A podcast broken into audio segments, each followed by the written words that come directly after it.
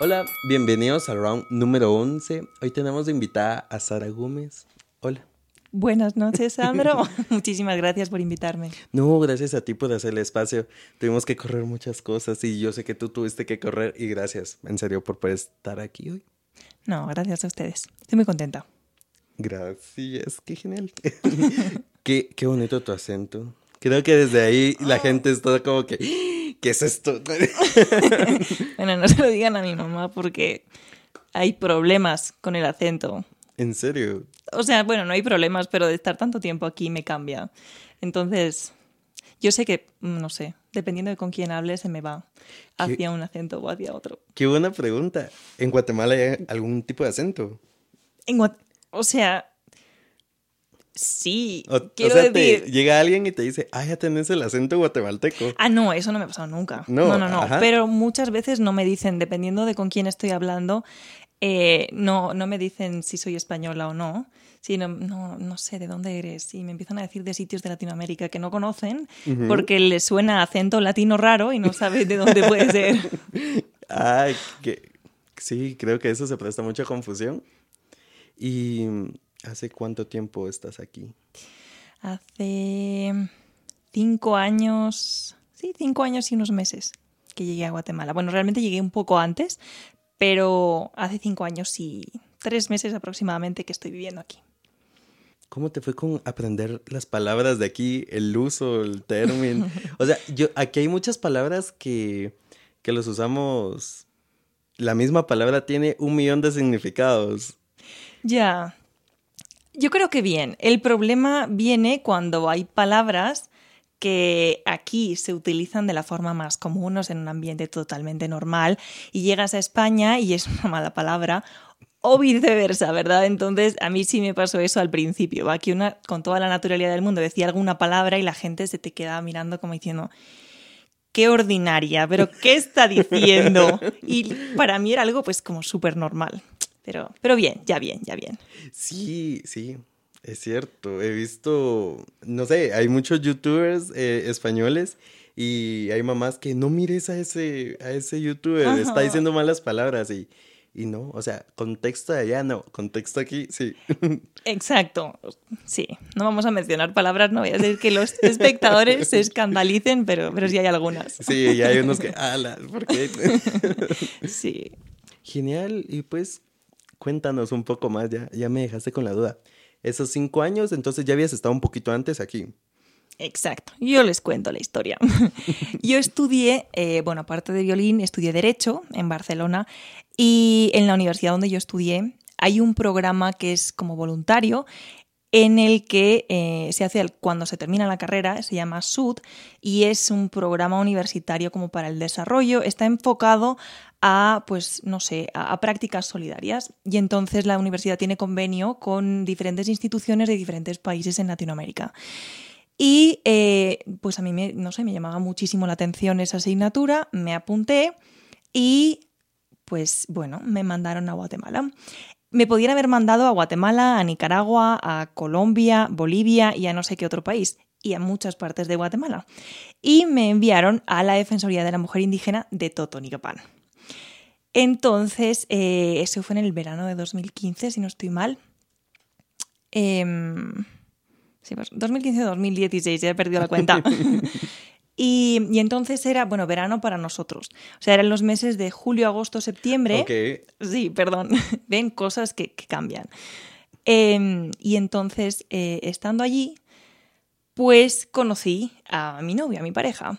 Eh, evidentemente en ese momento pues no éramos nada, pero fue prácticamente amor a primera vista y una que estaba medio loca, creo yo, pues bueno, terminaron las prácticas, me volví, porque no me iba a quedar directamente, ¿va? si no mi mamá venía a jalarme el pelo. Y, pero bueno, ya me fui con la idea de, de regresar. Así que así es como realmente llegué a Guatemala. O sea, bueno, llegué por la universidad, pero volví por amor. Así que por Ajá, eso es. Ya, ya estaba eso. Sí. ¿Y cómo fue llegar a España otra vez y decir, me voy a regresar y ya a vivir? ¿Ya, eran, ya estaban tus planes? Sí, sí, Ajá. sí. Sí, claro, a ver, bueno, no, cada pareja es un mundo, pero yo sí pensé, bueno, si me voy a ir a vivir a Guatemala por esa persona, pues, pues me voy a vivir con él, ¿verdad? No me voy a ir a vivir como a un hotel, solo faltaba, ¿va? Entonces, pues pues bueno, ya a mi mamá se lo dije nada más volver del, o sea, nada más llegar el avión y casi tenemos un accidente porque iba manejando y... Literal, saliste del aeropuerto, te subiste al carro donde iban y...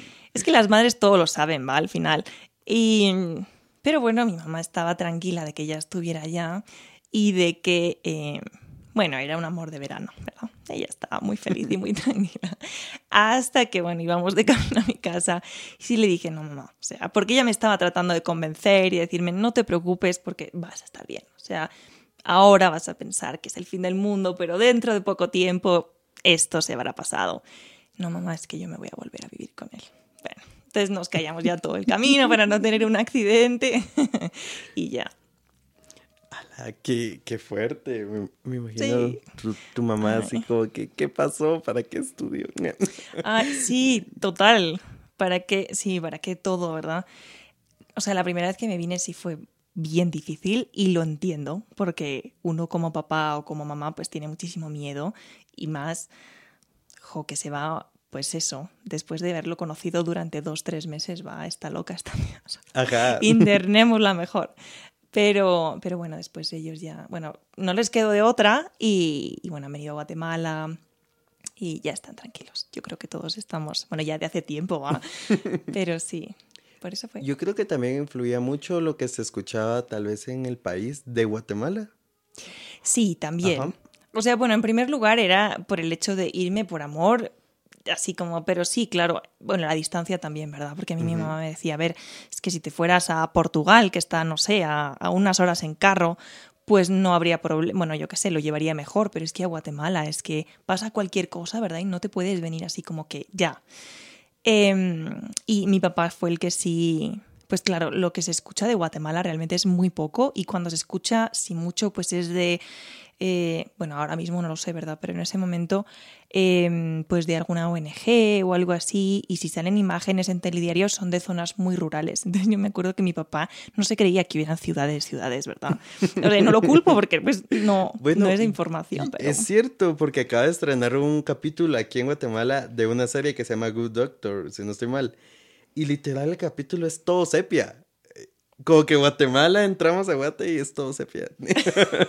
y, y no, sí, creo que esa desinformación eh, afecta hasta cierto punto y, y cabal, hasta cierto punto también comprensible el lado de, tu, de tus padres, porque están como que... Mm, mm. Sí, no, y por el miedo, pero, pero ahorita ya no les gusta mucho, mucho Guatemala. ¿Cuántas veces han logrado venir? Una hasta el momento. Ajá. Pero a ver si bueno, a ver si avanza el tema de vacunas y vuelven a venir pronto. Genial. bueno, entonces llegó eso, llegó la decisión, me voy y te veniste. y me vine. ¿Y cómo fue que decidiste aquí desarrollarte como músico y no como licenciado? Ajá. va. Em, realmente si me pude venir, entre comillas, va, es porque al terminar la carrera yo decidí em, prepararme unas oposiciones que son exámenes estatales a puestos de funcionario público. Em, entonces, bueno, yo termino derecho y a mí realmente no me apetece ejercer abogacía, pues porque, bueno, tengo una visión quizás demasiado idealista, bueno, quizás no, tengo una visión demasiado idealista del derecho y entonces el papel de abogado pues no es va conmigo y decido eh, opositar para ser juez. Este es un examen que lleva muchos años, es una preparación muy, muy intensa, pero es pues el, cada año em, el Estado saca sus plazas y saca el temario.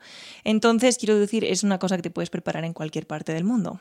Y esa fue la razón por la que me vine. Ahora, una vez estaba aquí ya aburrida de tanto estudiar, bueno, que sigo, algún día espero terminar.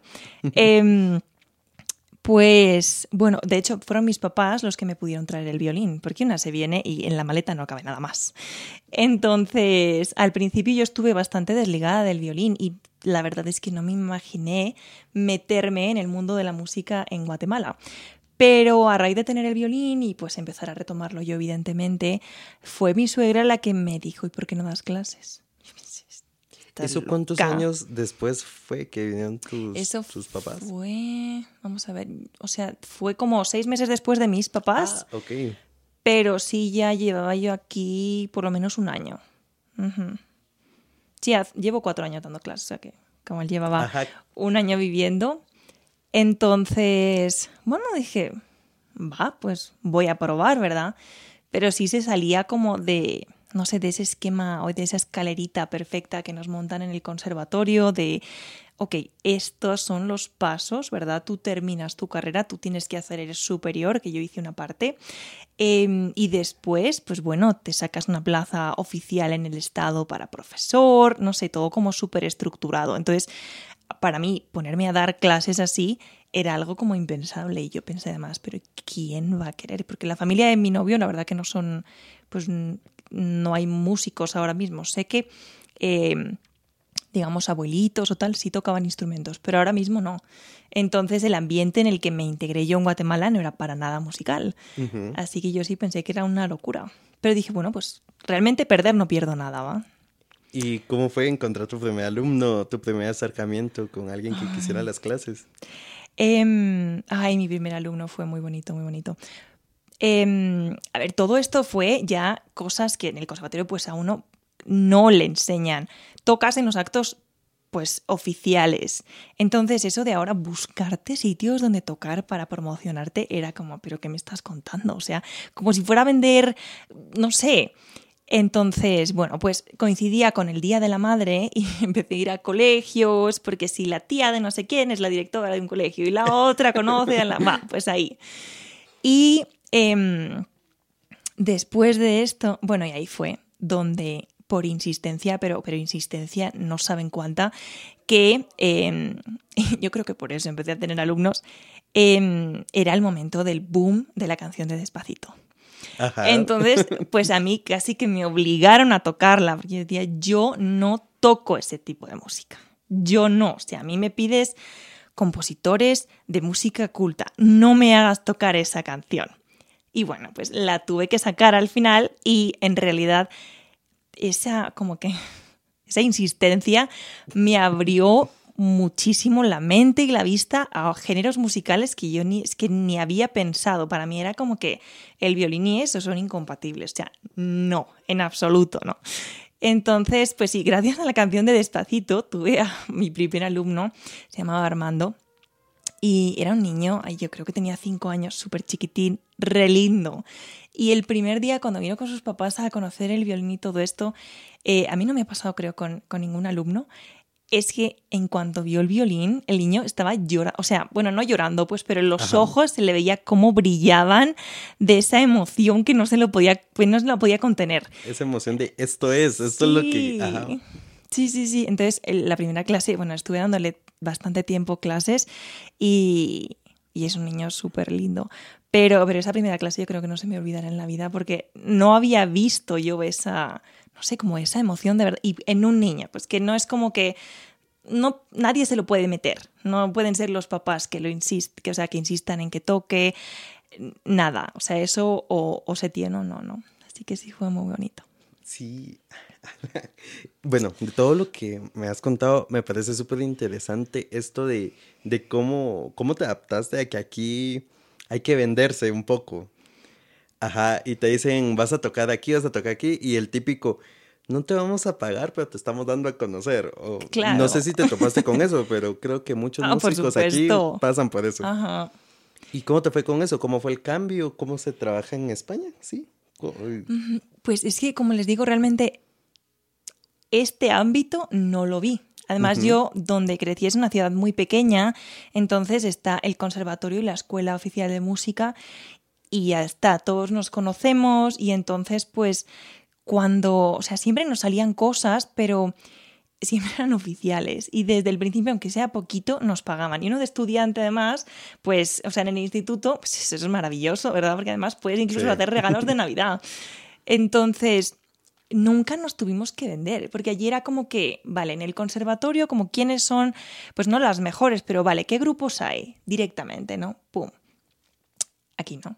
Aquí primero yo no soy nadie porque nadie me conoce. Segundo, es algo completamente, pues, ajeno a mí. Yo no tengo ni idea del panorama. Me acuerdo que fui al conservatorio, pues, para, para conocerlo. Bueno, a uno de los que hay, es que todavía no he, no he ido a más.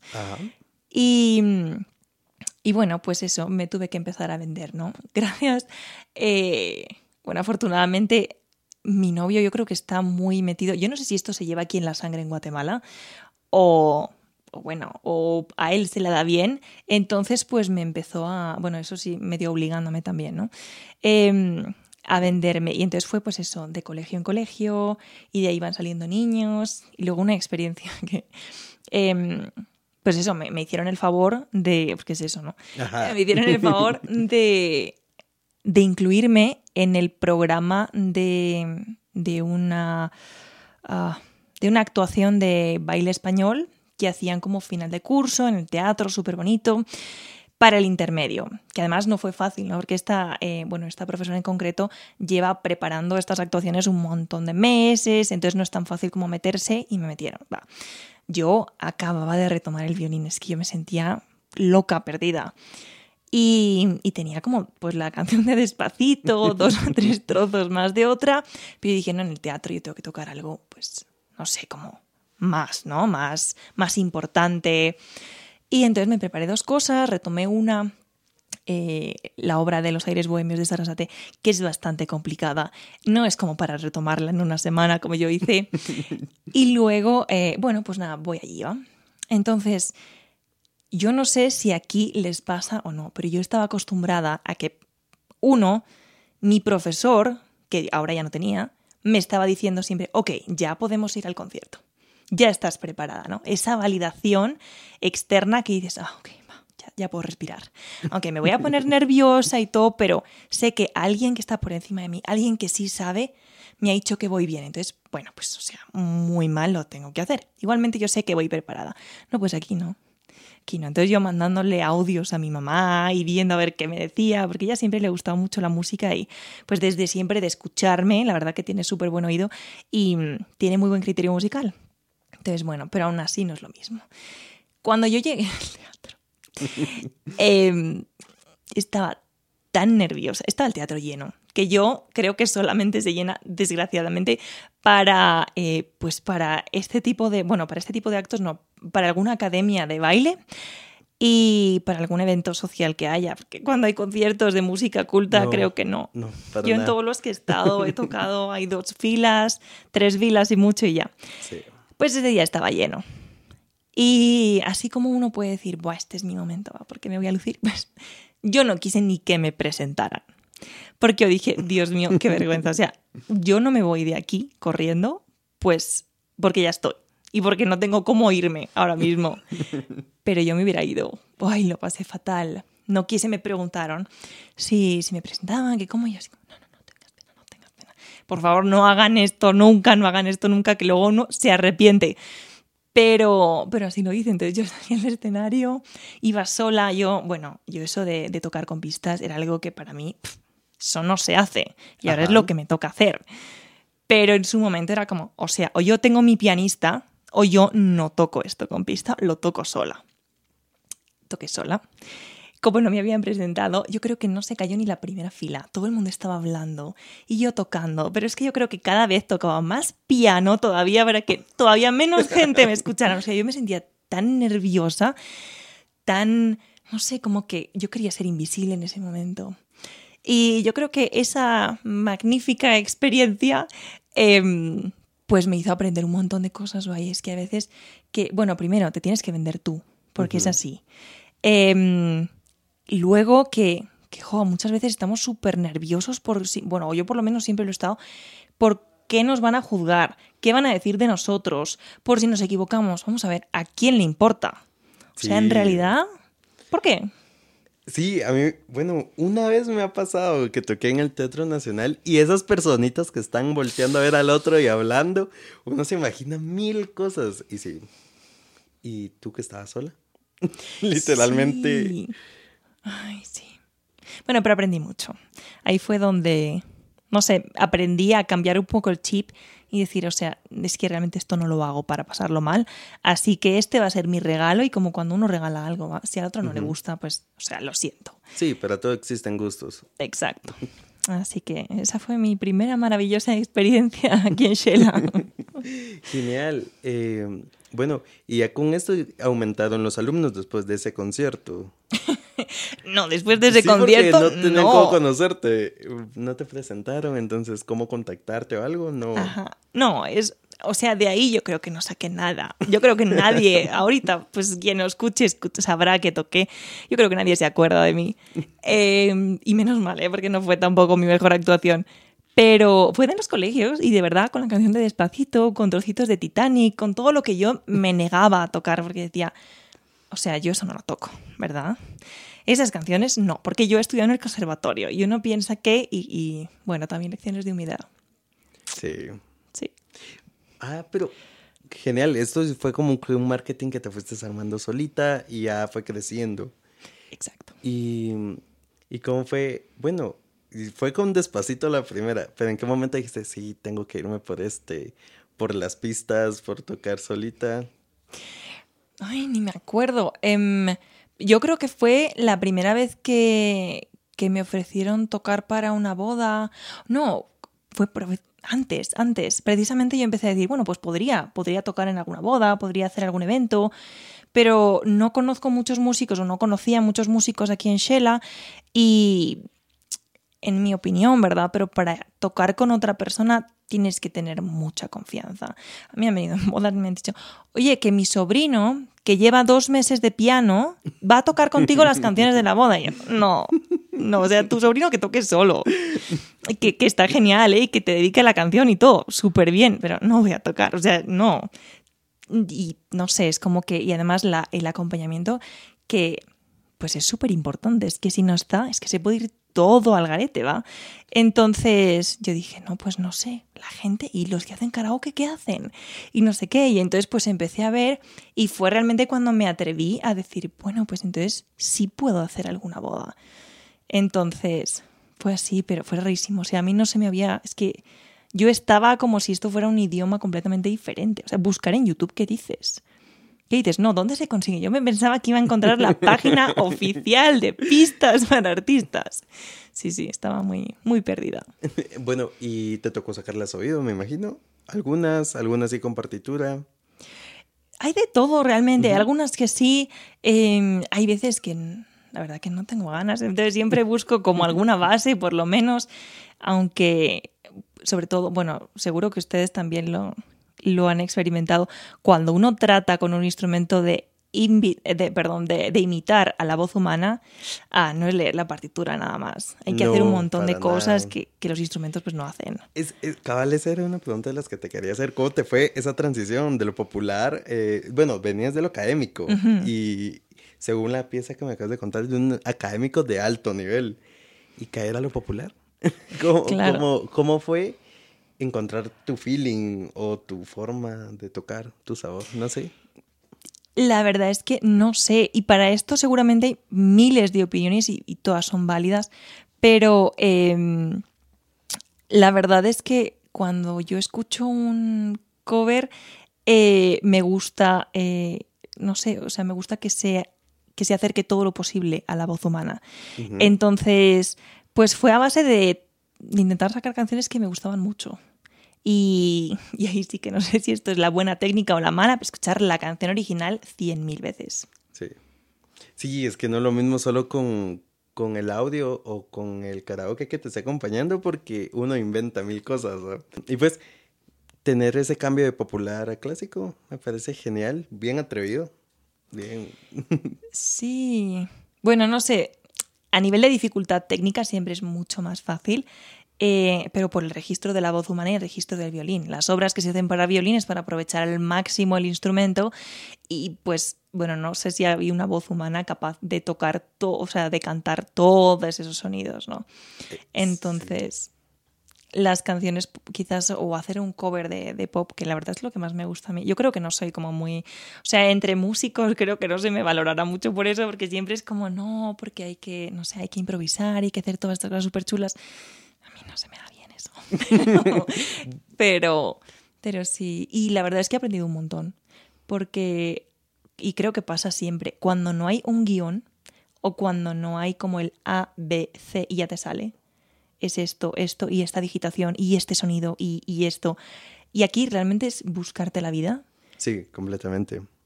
Pues creo que me ha hecho crecer un montón y, y escuchar el instrumento de otra forma y no sé, es eso, el buscarte la vida. No es no tener una referencia, no es no tener un profesor, un guía, pero, pero es el no limitarte, que yo eso lo hice durante mucho tiempo. Es como, era súper buena alumna, pero me quedaba ahí. Ok. Entonces, no iba nunca más allá, ¿no? Era como cumplo órdenes. De ser el autodidacta para buscar más. Ajá. Exacto. Y no me atrevía a hacer nada porque, porque siempre era como, no, no, o sea, yo voy a hacer lo que me diga mi profesor porque eso está bien y lo demás está mal. Ok. Entonces, o sea, he tenido profesores maravillosos, eh, sin ellos no sería nada. Entonces, quiero decir, lo que me han enseñado es maravilloso, pero es esa actitud de decir, no, pues lo voy a intentar yo también, ¿no? Y cuando me equivoque, pues me van a corregir, pero lo voy a intentar. Sí, que cabal es un salto de fe así súper grande.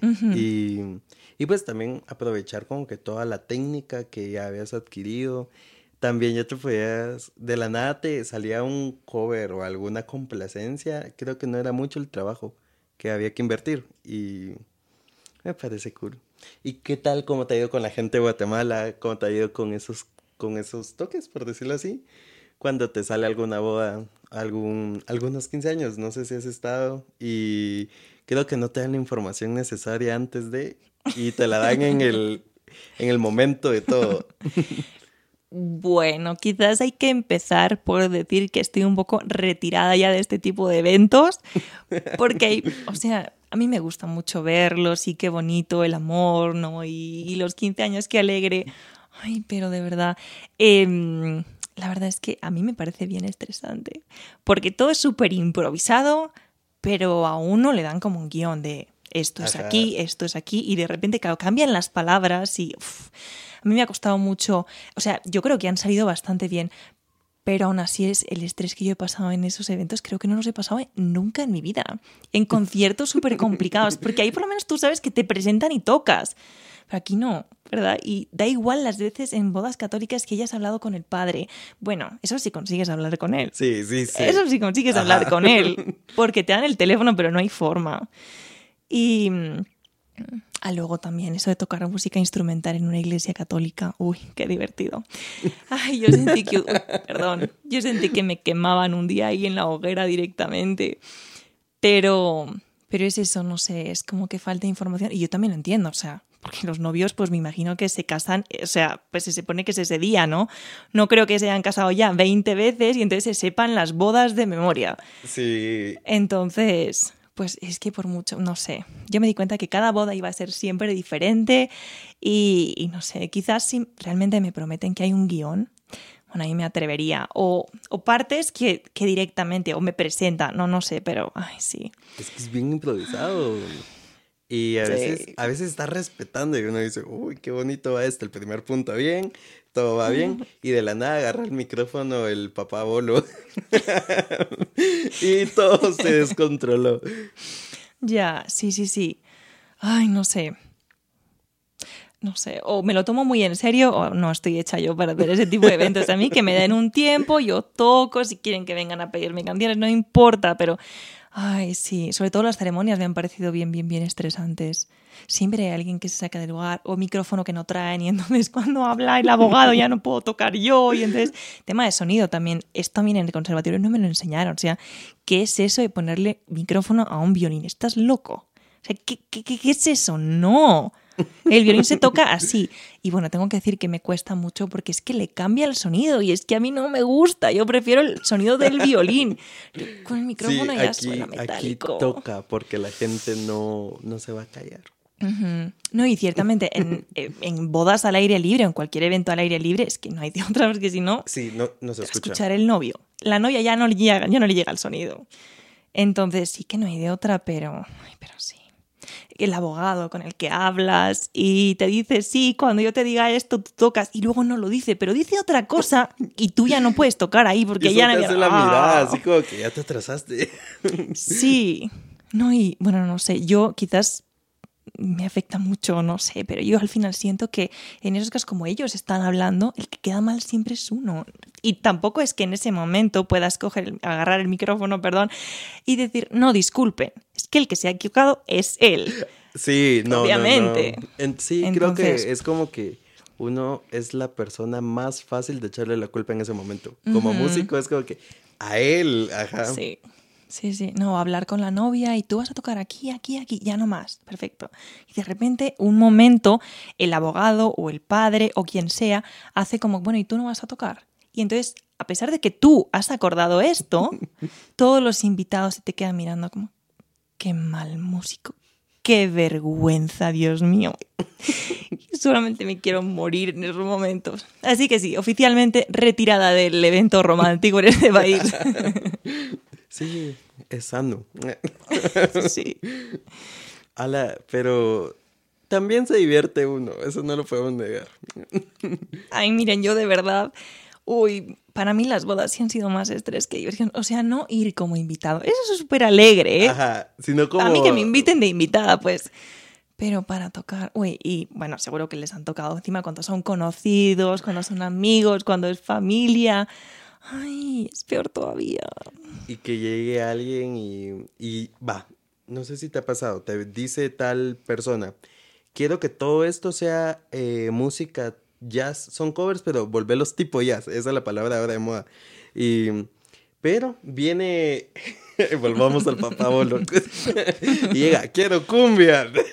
Ay, no. Sí, eso es muy difícil. No sé si te tocó alguna vez. No, afortunadamente no. He estado en ceremonias, entonces no ha habido todavía ningún papabolo. Ok. y no ha habido momento de que en medio de la ceremonia viniera a pedirme cumbia. Exacto. Pero, no, Ay, no, qué feo debe ser realmente. Por favor. Pero, genial. Bueno, y a esto creo que viene una pregunta muy, muy, muy controversial. Cuéntame. ¿Cómo te va con cuando la gente te dice, toca mi evento y es para ayudarte, es publicidad y no te quieren pagar? Em, bueno, es que, es que, o sea, al principio yo entendí, ¿verdad?, que nadie me conocía y que lo primero era darme a conocer. Y si nadie me conoce, ¿por qué me iban a pagar? Porque van a confiar en mí. Entonces hasta ahí bien, pero llega un punto en el que pues no sé, o sea, yo directamente, lógicamente es como que yo cobro, ¿va? O sea, vamos a ver, si es el presidente el que me dice, mira, basta tocar en el acto de, yo qué sé, de qué nombramiento, o que va a haber 200.000 personas, no te voy a pagar, bueno, pues ahí me lo voy a pensar, ¿eh? No creo que sea el, el caso, pues, pero ahí me lo voy a pensar. Sí, porque es un marketing. Exacto. pero no sé, es como que no hago caso, o sea, ya es como que no, disculpe, es que yo cobro. Y, sí, ¿y por qué cobras tanto? ¿O por qué cobras? sí, ¿por qué cobras directamente, verdad? Y las clases no son gratis, no. O sea, a mí mi casa me hacen pagarla, ¿eh? A ver si te piensas que yo vivo de gratis. Sí, ahorita es como que el internet no es gratis, en serio. Y bueno, ahora creo que tienes como un catálogo de presentación antes, también con tus redes sociales. He visto que le das mucho movimiento. No, sí, definitivamente. O sea, al final... Ay, a mí las redes sociales no es que me encanten. O sea, me gusta mucho como que consumir el contenido, pero no es algo que me salga natural. Si bien, bueno, yo no sé si les sale natural o no, pero sobre todo estos adolescentes, que es como que, ah, no, que es, no sé, es como una parte más de su vida, ¿no? Pues a mí no me ha gustado nunca como que enseñar demasiado, no sé. Entonces me ha costado un poco el, el lanzarme realmente, pero me di cuenta de que era o eso o seguir yendo al teatro a quedar en ridículo por, las, por, por el concierto de la actuación de baile. Entonces, pues sí, no sé, debería de darle más movimiento. Eso es lo que me digo yo y todo mi, centro, o sea, mi, entorno, pero... Pero pues está subiendo covers, eh, fragmentos de covers, ¿verdad? Sí. También vi que hiciste un Reels o un TikTok, no recuerdo. Sí, Reels en TikTok no, no ah, estoy todavía. Pero estaba muy bueno y cabal era completamente cierto, era algo del arco, ¿verdad? Y, sí. sí, ahí sí es que me ha pasado cada cosa. con alumnos, con gente que viene y madre mía, lleva, yo que sé, tiene 20 años de, de, tener un violín en el armario y el arco tenso. Ay, A mí cada vez que me dicen esto me duele todo el cuerpo, pobre arco, de verdad. Entonces, pues, pero claro, la gente no lo sabe. Entonces, pues, pero sí. Genial. Y pues ahora estás dando clases en la Universidad Da Vinci también. Y bueno, antes de esto ya, ya habíamos hablado un poco de esto. Me contabas que por un alumno fue que surgió esto. Sí, exacto. Yo la verdad que como les digo es que no, bueno, no sé.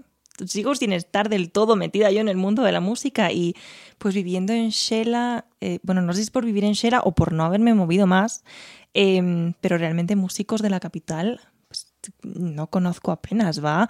A los que salían pues o salen en, en, en las redes sociales de la Orquesta Sinfónica Nacional y poco más, pero claro, hay más mundo aparte de eso. Y, o sea que vamos, que a mí no me iban a llamar, porque ¿quién me iba a conocer? ¿O a quién iba a conocer yo? Pero cuando abrieron la carrera de música, bueno, fue un año después, porque Virín lleva menos tiempo, em, se apuntó un alumno de Quetzaltenango. Y entonces, a partir de él, eh, me refirió, porque si no tenía que ir a la capital y todos los viajes y todo el desplazamiento, todo, entonces, en principio, era esa la única modalidad, porque no había maestro de violín aquí. Y entonces, pues, bueno, él les habló de mí y me llamó Gilmar Mejía. Yo en ese momento la verdad es que no entendía nada, porque me decían, no, es que yo es por, por un alumno y una universidad. Y decía, pero vale, sí, conozco la universidad, pero, pero entonces soy maestra o no soy maestra o cómo, o no entendía nada hasta que pues ya tuvimos la entrevista, me hicieron como la prueba y, y bueno, y empecé a dar clases con ellos, pero sí fue, la verdad que fue bien raro. Sí, pero a la vez te, te ayudó a que te conocieran más afuera. En la capital, me imagino, ya es un movimiento como la maestra Sara, o para las personas que están interesadas en el violín. Sí, la verdad que sí, por ese lado y también a mí, porque, pues eso, yo estaba todavía como que ciega, ¿va? Entonces, em, me ayuda un montón a, a conocer, a, y la verdad es que, bueno, en mi opinión, y creo que pues es un poco difícil de, decir que no, es que los maestros eh, que hay, o los catedráticos, perdonen yo las palabras ahí las, las lío, em, pero son muy buenos. Entonces, em, no sé, yo la verdad que estoy muy contenta de formar parte del, pues, de los, del cuerpo de docentes aunque no he conocido ni a la mitad, bueno, ni a la mitad, no, yo creo que solamente he conocido a Gilmar porque justo empezó la pandemia y, y, ya está, pero bueno, algún día espero ir a la capital o cuando vengan ellos y poder conocerlos. Genial. Y pues eh, creo que tengo una duda así súper existencial. ¿Qué ha sido lo que más te ha gustado de, de Shela? ¿Que decidiste quedarte aquí o había que quedarte aquí? Mm, em, bueno, es que había que quedarse aquí. Entonces, eh, pues eso era como el tema, ¿no? Porque, eh, como les he dicho, yo conocí a, mi pareja, a mi novio, en Totónica Pan, pero él es de Shela. Entonces, bueno, a mí Toto la verdad es que me gusta mucho, aunque no hay demasiadas cosas que hacer, pero no sé, le tengo mucho cariño a esa ciudad, pero nos íbamos a quedar aquí. Entonces, a ver, quizás si no me hubiera gustado, pues nos habríamos tenido que mover o algo así, pero me gustó que es grande, pero no tanto, aunque ahora yo ya lo siento muy grande. Em, entonces, no había tanto tráfico que ahora ya hay. Ahora hay tráfico. sí. Y, y bueno, la seguridad pues estaba bastante bien. Por ejemplo, a mí me daría un poquito de miedo irme a la capital a vivir, la verdad que sé que se puede vivir con seguridad, pues, pero, así de entrada. Ajá. Así que realmente fue eso. Ok. Sí, creo que es seguro, muy tranquilo. Sí. Bueno, como en, como en todas partes, la seguridad es un poco relativa, ¿no? Depende y el tráfico también depende, ¿verdad? pero, pero sí, es como que, no sé, para mí tiene de todo, ¿verdad? ¿Y cómo fue? Bueno, ¿Cómo es el clima en España y te costó mucho adaptarte al de aquí? Em, me costó entenderlo. Y entonces es curioso, pero entonces me acordaba yo de las clases de geografía, bueno, de geografía o de ciencias sociales, donde nos teníamos que aprender los climas. Y yo decía, ¿pero qué es esto? O sea, época de lluvia, ¿qué es eso?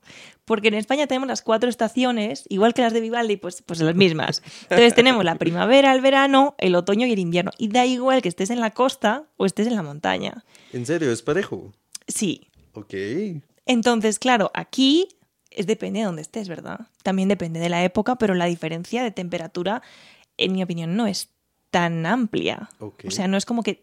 Vale, porque una cosa que, que, que hay que entender es que cuando hace frío allí, hace frío también cuando hace sol.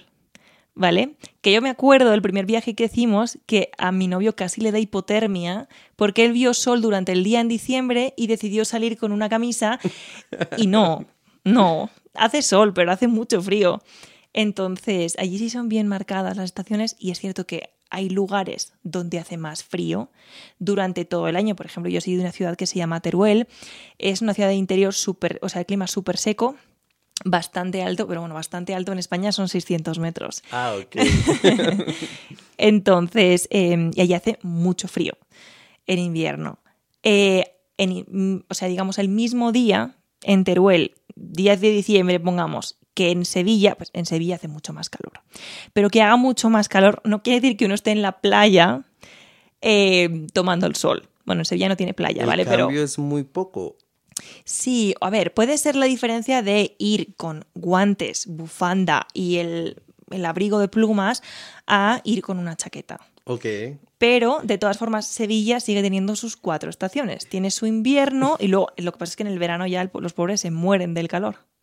No logro entender cómo lograste entender el clima de Guate. Es tan difícil que amanece que va a llover.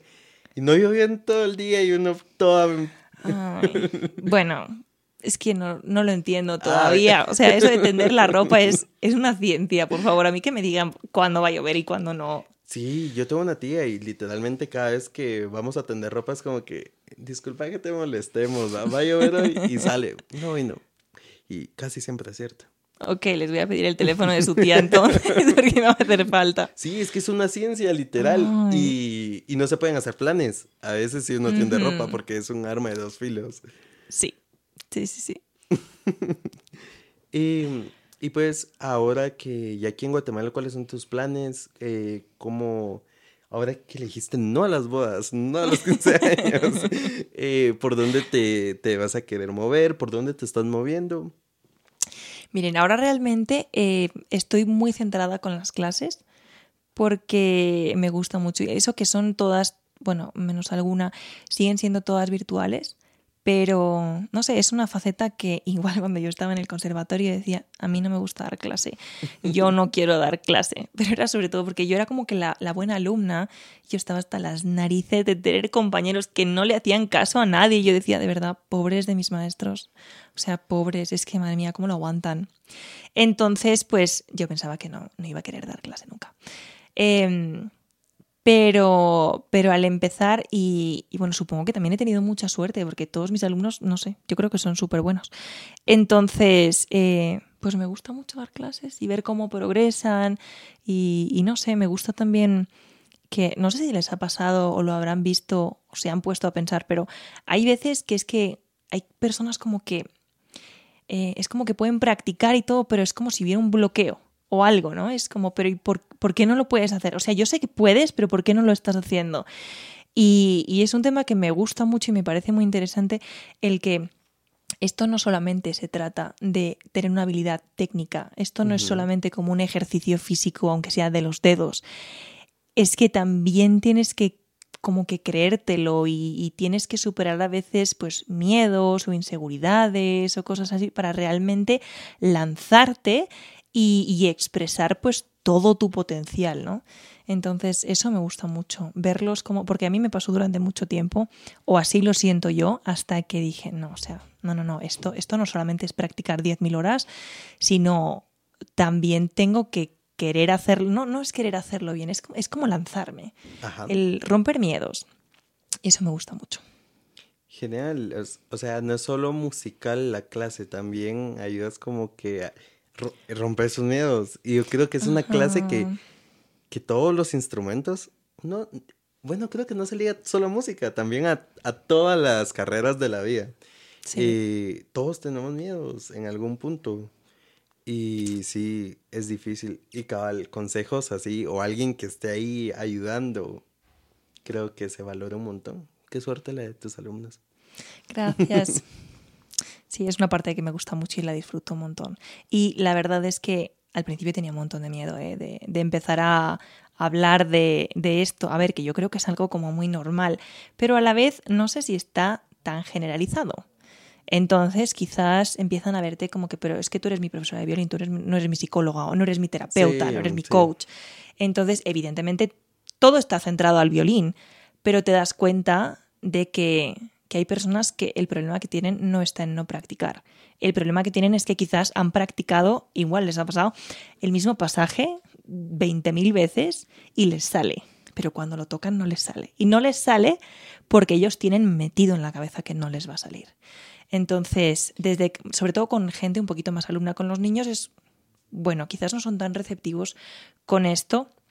O directamente. O tal, ajá, o tal vez la recepción es tanta que agarran esa seguridad. Puede de ti. ser. Ajá.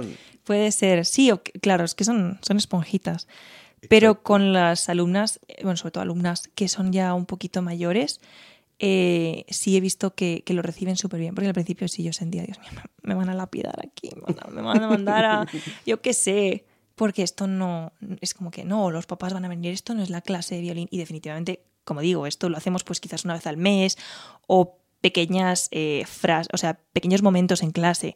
Pero, pero creo que sí ayuda muchísimo. A mí me hubiera gustado tener como ese empuje y, y no se lo reciben muy bien, o sea, les gusta mucho y sobre todo tenemos como cada mes hago una especie de masterclass, sobre todo para que se junten todos ellos, se conozcan, eh, se, me gusta mucho que, bueno, no sé por qué, pero tengo mucha suerte, entre todos mis alumnos se apoyan un montón. Genial. En el conservatorio donde yo estudié había mucha rivalidad. Si bien es cierto que aparentemente todos nos apoyábamos, había muchísima rivalidad. Aquí también. Sí, yo creo que es bastante como generalizado, ¿no? O bastante común. Entonces, eso es algo que yo no quiero porque si se van a dedicar a esto profesionalmente o no, eh, pues ya se verá. Genial, el cambio viene desde arriba. Sí. Sí, y entonces ya culturalmente eh, en, en, tus clases, en tu academia, ya se vive así. Y creo que eso es mm.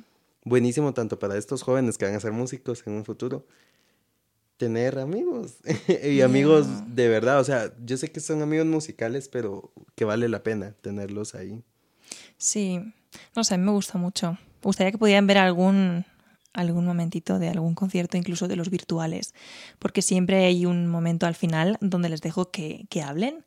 Y lo que dicen entre todos, que esto, bueno, nunca jamás lo hubiéramos visto donde yo estudié, eh, cómo se felicitan entre todos y me parece súper bonito porque la inmediata si no es decir, mm, a mí me ha salido mejor o ay no, qué mal, qué mal me ha salido porque a no sé quién le ha salido mejor que yo, entonces o, ya no valgo. La típica de los grandes, Shh, maestro, máster, sí. es como que, ah, ok, me salió mal. sí, entonces la verdad que eso lo disfruto un montón. Qué, qué bonito, o sea, tanto para ellos, la convivencia entre todos y tener ese apoyo. Cabal, mm. lo que tú al principio mencionabas que hacías con tu mamá, que le mandaba los audios. Sí. Entre ellos se pueden compartir y mira, ¿te gusta cómo estoy tocando esta? No, esta no. Y qué, qué bonita esa convivencia, la verdad.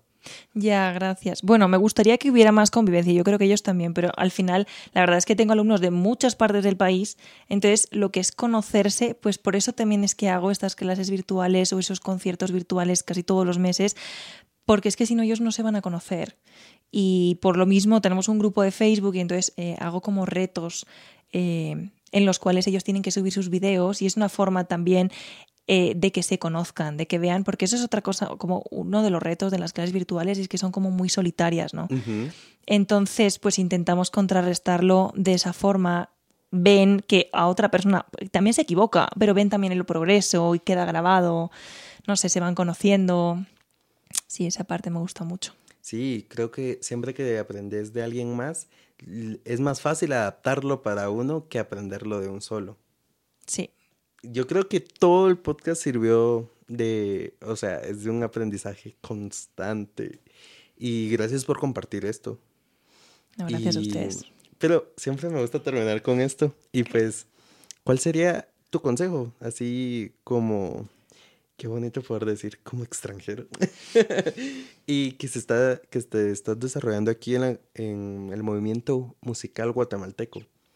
Para estos jóvenes que están comenzando a tocar o que ya tocan, que están en el proceso de venderse, cabal para ya adquirir conciertos y toques. ¿Cuál sería tu consejo? Ay, a ver, eh, qué difícil responder a esto. Vamos a ver. Eh, yo lo que les diría es que... Vamos a ver, ¿cómo digo esto sin que suene ni mal ni, ni demasiado bien? A ver, eh, uno como músico, por mucho que sepa, siempre se tiene que formar. Uno tiene que ser su peor crítico a la vez que como su cheerleader, ¿verdad? Pero no tenemos, porque eso quizás lo, lo he visto, bueno, lo he visto en todas partes, ¿no? Eh, no tenemos que cegarnos, tenemos que tener los ojos bien abiertos y saber lo que estamos haciendo, porque si no, eh, quizás podemos hacer un mal trabajo. Entonces, el estar bien abiertos nos va a ayudar a ser mejor músico siempre. Ser conscientes de lo que estamos haciendo. Luego, ser honestos con, con la persona con la que vamos a trabajar. No, pues no hablar mentiras, ¿verdad? Y seguir formándonos siempre. A mí me da la impresión de que aquí hay veces que cuesta un poco que se invierte en educación. Eh, en mi opinión es mucho más importante, sobre todo en los primeros años, invertir en formación o sea, no tiene que ser conmigo, pero que uno haga su, su estudio ¿no? de mercado o pues vea y, y, vaya con personas que realmente le vayan a, a enseñar. Eh, cuando uno va con un profesor, esto a mí me lo dijo mi profesor en la primera clase, no te creas nada de lo que te dicen y cuestionalo todo. O sea, es tu formación, es tu educación. Eh, porque es cierto que hay en todos los ámbitos profesores que hablan mucho eh, y te convencen con esa habladuría, pero, pero no sabes hasta qué punto te están enseñando, ¿no? Entonces, valóralo, eh, compara y todo esto en el ámbito de la formación. Luego, eso, sé honesto. Eh, siempre, pues eso, invierte en formación hasta donde uno pueda. Pero es que eso siempre, siempre, siempre eh, nos va a beneficiar. Y en el tema de vendernos, eh, pues que, que, vayan a por ello, que realmente es que al final da igual, yo creo que va a llegar un punto en el que todos vamos a tener que tener nuestros perfiles en todas las redes sociales, que va a ser como que nuestro currículum, nuestra hoja de vida, todo. Entonces, que, que se vendan. A ver, que se vendan con cosas que, que, ellos estén satisfechos. No quiere decir que estén perfectas, porque nunca lo van a estar. Y siempre les van a mejorar. Tampoco es plan, ¿verdad?, de vendernos con cosas que sabemos que están mal. Entonces, pues, pues es un poco ese balance entre lanzarse, creértelo, ir a por ello y que te dé igual lo que piensen, pero a la vez ser consciente de, pues de, de, que de tus limitaciones, de lo que eres bueno y, y, de que, bueno, a mí siempre me ha gustado más la calidad que la cantidad o la velocidad, ¿no? Entonces, lo que hagas, hazlo bien, en la medida de tus posibilidades, pero hazlo bien, ¿verdad? No te quedes con menos. No Genial. Sé si... qué, qué bonito, en serio, muchas gracias. Y pues para que todos te busquen. Yo sé que ahora todos deben de estar, ¿dónde la puedo buscar? ¿Dónde puedo seguirla? Y da tus redes sociales, tus contactos, eh, no sé, donde todos los violinistas que quieran aprender contigo te puedan encontrar. Muchas gracias. Eh, pues la verdad es que eh, creo que está bien fácil. Sara Gómez Violín, no tenía un nombre muy creativo, así que tal cual en Facebook me pueden encontrar y en Instagram también. Así que, bueno, me pueden seguir, pueden enviarme un mensaje, lo que ustedes quieran. Ok, muchísimas gracias. Y en serio, gracias por estar aquí. Te lo agradezco un montón. Gracias por todos los consejos. Creo que siempre escuchar de nuevas personas se aprende muchas cosas. Y, y Cal, créeme que fue un cambio total para todos los Dear Round que traigo. Eh, ha sido un aprendizaje constante. Qué genial ver que también hay gente, o sea, tú que eres extranjera y que igual estás en la lucha, estás ahí y mm. genial. En serio, te agradezco mucho hacer el tiempo, venir hasta acá. Muchísimas gracias a ustedes. Me ha gustado mucho eh, pues estar aquí. Gracias por la oportunidad y espero que, bueno, pues que, que guste el podcast o que, no sé, que puedan aprender algo nuevo. sí, fijo. Y pues, como siempre les digo, nos vemos la otra semana y por favor, tomen agua.